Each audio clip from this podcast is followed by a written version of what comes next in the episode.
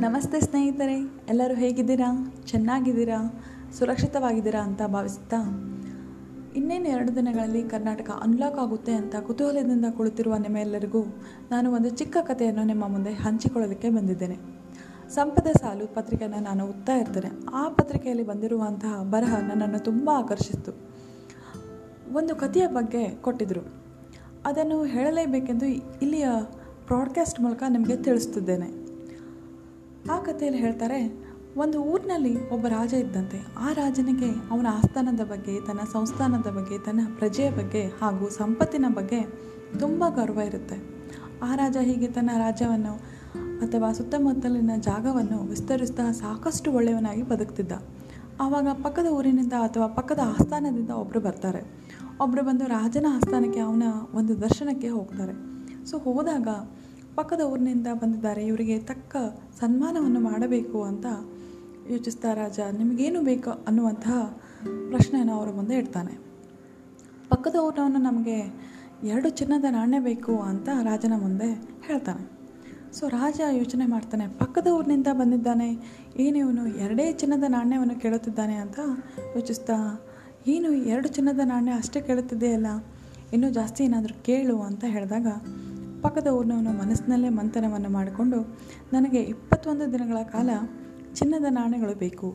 ಆ ಚಿನ್ನದ ನಾಣ್ಯ ಹೇಗಿರಬೇಕು ಅಂದರೆ, ಇವತ್ತು ಎರಡು, ನಾಳೆ ನಾಲ್ಕು, ಹಾಗೆ ಎಂಟು. ಹಾಗೆ ಎರಡು ಪಟ್ಟಷ್ಟು ಜಾಸ್ತಿ ಆಗ್ತಾ ನೀ ಕೊಡು ಅಂತ ಒಂದು ಬೇಡಿಕೆಯನ್ನು ಇಡ್ತಾನೆ. ರಾಜ ಏನು ಯೋಚನೆ ಮಾಡಲ್ಲ. ಒಂದು ಆ ಸಲಹೆಗೆ ಅಥವಾ ಆ ಬೇಡಿಕೆಗೆ ಒಪ್ಪಿಕೊಳ್ತಾನೆ. ಹೀಗೆ ಇಪ್ಪತ್ತೊಂದು ದಿನಗಳ ನಂತರ ರಾಜ ಸರಿಸುಮಾರು ಇಪ್ಪತ್ತೊಂದು ಸಾವಿರ ಚಿನ್ನದ ನಾಣ್ಯಗಳನ್ನು ಆ ಪಕ್ಕದ ಊರಿನವನಿಗೆ ಕೊಡಬೇಕಾಗುತ್ತದೆ. ಈ ಕಥೆಯ ಸಾರಾಂಶವನ್ನು ಅವರು ಸತ್ಯದ ಪರಿಸ್ಥಿತಿಗೆ ಅನುಕರಣೆ ಮಾಡುತ್ತಾರೆ.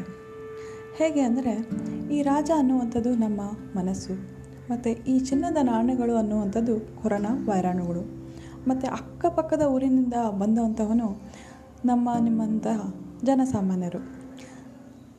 ಸಮಯದಲ್ಲಿ ನಾವು ನಮ್ಮ ಕೆಲಸವನ್ನು ಮುಗಿಸಿದ ನಂತರವೂ ಕೂಡ ಸಾಕಷ್ಟು ಸಮಯ ಹೊರಗಡೆ ಕಳೆಯುವುದರಿಂದ ಅನಾವಶ್ಯಕವಾಗಿ ತಪ್ಪು ನಿರ್ಧಾರವನ್ನು ತೆಗೆದುಕೊಳ್ಳುವುದರಿಂದ ಕೊರೋನಾ ವೈರಸ್ ಅನ್ನುವುದೇನಿದೆ?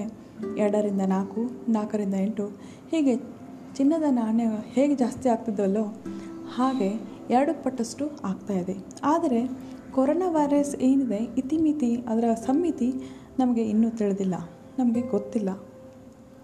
ಈ ಕಾರಣದಿಂದಾಗಿ ಆದಷ್ಟು ತಪ್ಪು ನಿರ್ಧಾರಗಳನ್ನು ಮಾಡದೇ ಇರೋಣ.